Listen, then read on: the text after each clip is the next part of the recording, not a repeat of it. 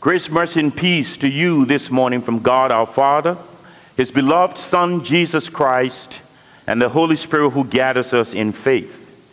Today is Father's Day, and in response to this celebration, we are going to be speaking on the topic, the gift of a good father.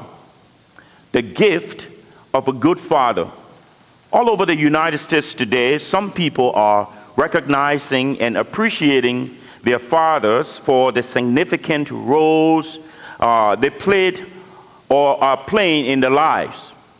Today is that day of celebration. Notice I said some people because there are others who did not have the luxury of a fatherly figure in their lives because their presence was just as good as their absence in the life of their children. So some are not celebrating, some are angry when they hear the name Father because of that. Notice also that there are others who are memorializing their fathers today because they have gone on from this side of heaven over on the other side. And so at some tables during this celebration will be some absent seats, empty seats, while the celebration is going on. But today, in recognition of Father's Day, we want to talk about the gift of a good father, but throwing the emphasis on our Heavenly Father, not on the earthly fathers, but on our Heavenly Father. Every good father wants the best for their children. We know that. Every good father will seek the best for their children. And he fights so that they can win. That's what a good father does. He fights so that his children will win, will thrive in life, and become all that God had destined them to become. But we throw emphasis on our Heavenly Father today because He is the one who is above every father and is the one that every father ought to be emulating in our work with our families and with our children. In Matthew 7, verse 11 says, "If you then, though you are evil, know how to give good gifts to your children, how much more will your Father in heaven give good gifts to those who seek Him?" So it's the Bible is telling us, in other words, that the gift that the Father in heaven gives is better than the gift that fathers on earth we give to their children. So let's spend some time talking about this gift that the Father has given to the world today. And the gift that the Father in heaven has given to the world today, I believe, is the gospel.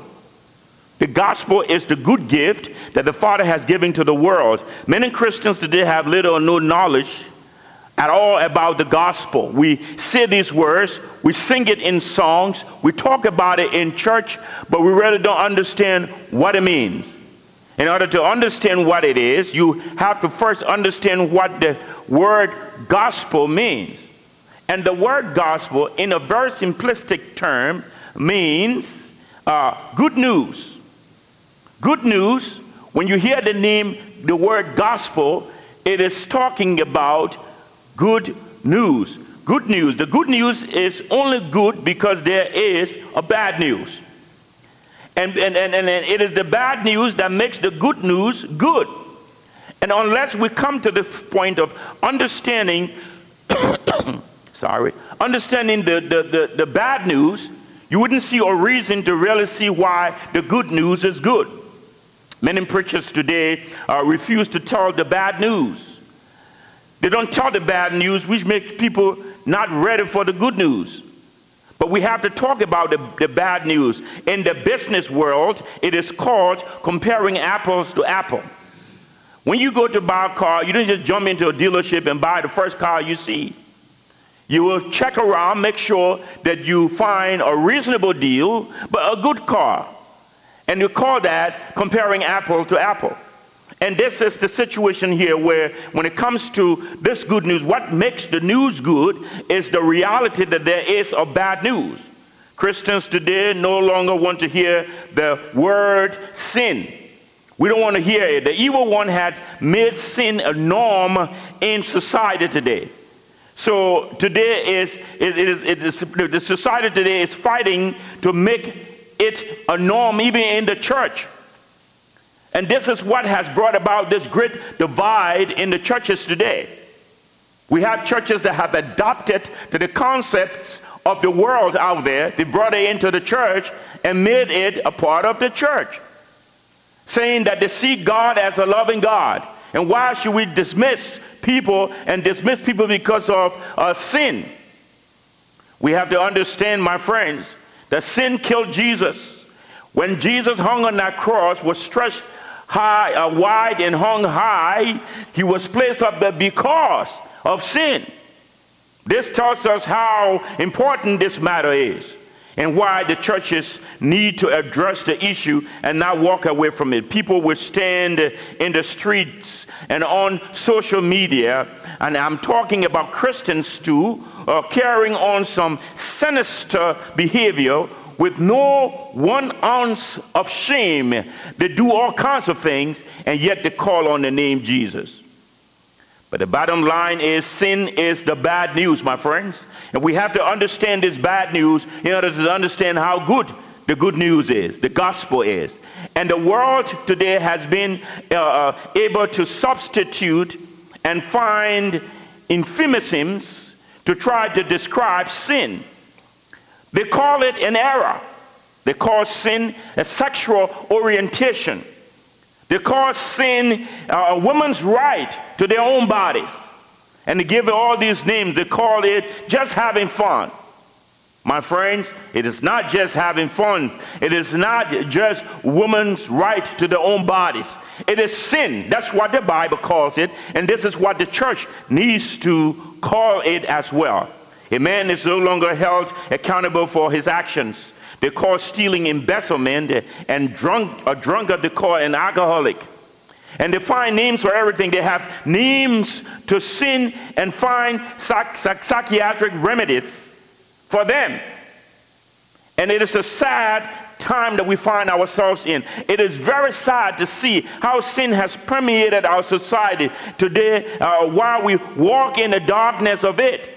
And nothing has been done. Why all these new approaches that the world has taken to justify sin, they have done nothing to it other than just, in the face of God, demoralize sin.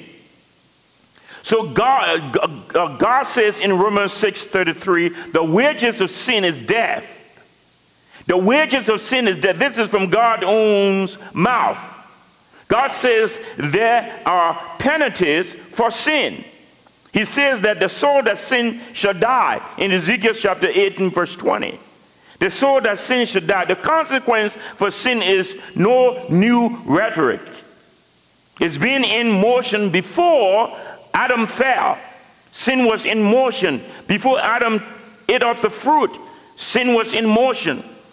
The verdict was given to Adam before he sinned, because the verdict was already in motion. Sin had always been, the wages for sin had always been there. Has been a verdict that was already in motion. God says to him in Genesis 2 verse 17, but you must not eat from the tree of the knowledge of good and evil, for when you eat from it, you will certainly die. And that day when Adam and Eve ate from that fruit, from that moment, instantly, man fell away from grace. Man's spirit died. Man could not fellowship with God. Man hid his face from God. And ever since that time, we've still been running. God is coming, seeking after us. We are still running from him. Sin is the cause of all of this. The verdict of this death was an eternal separation from God, which leads to an eternal habitation with the devil and his demons, and in a place of eternal torment is where the final state is going to be for all eternity, for all mankind, if God hadn't done something. And so it reads in Revelation 20 verses 1 through 15, then I saw a great white throne, and the one who sat on it, the earth and the heaven fled from his presence, and no place was found for them. And I saw the dead, great and small, standing before the throne, and books were opened. Also another book was opened, the book of life, and the dead were judged according to their works, as recorded in the books. And the sea gave up the dead that were in it. death and Hades give up the dead that were in him, and all were judged according to what they had done. Then death and Hades were thrown into the lake of fire. This is the second death, the lake of fire. And anyone whose name was not found written in the book of life was thrown into the lake of fire as well.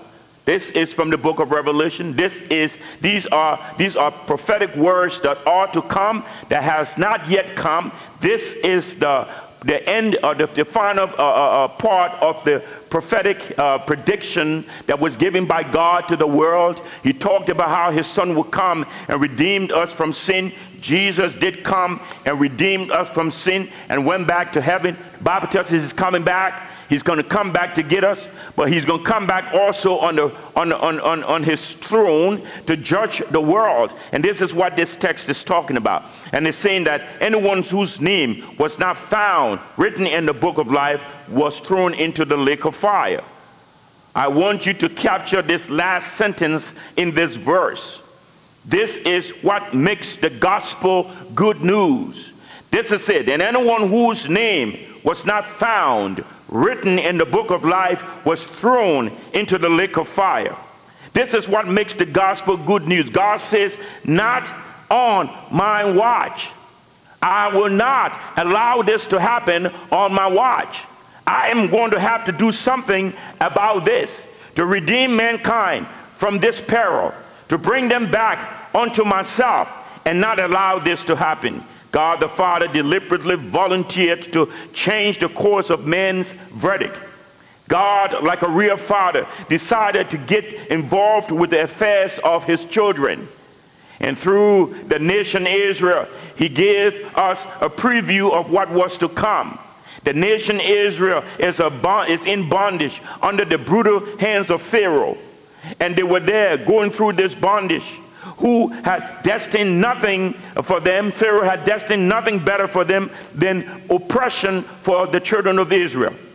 So God sent the gospel through the prophet Moses to deliver those people from that peril. He sent Moses there as the messenger. Go, he says to him, and tell Pharaoh to let my people go. That's the message that Jesus came with to the devil. God tells Jesus, go and tell the devil to let my people go. And Jesus came and did just that. And so in our first reading this morning, God called Moses up on the mountain and spoke these words to him in Exodus 19, verse 4. He says, you yourself have seen what I did to Egypt and how I carried you on eagle's wings and brought you to myself. Look at how I did it. It was my own hands that brought you and delivered you out of this bondage. I did it. I took you up on eagle's wings. And this is what the message of the gospel is.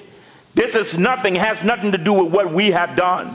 It has everything to do with what Jesus has done on the cross. And everybody who looks to him will be carried up on eagle wings. That's what it is. That's the gospel good news that needs to be spread to the world. We need to let everybody know about what Jesus has done on the cross to bring them eternal life. So through the power of the gospel, God delivered the nation Israel out of the hands of the Egyptians. And this deliverance was a picture of what was to come. And what was to come was the message about the Son of God. God reversed the curse by putting his son, Jesus Christ, on the tree. And he bled and died, and he came back to life.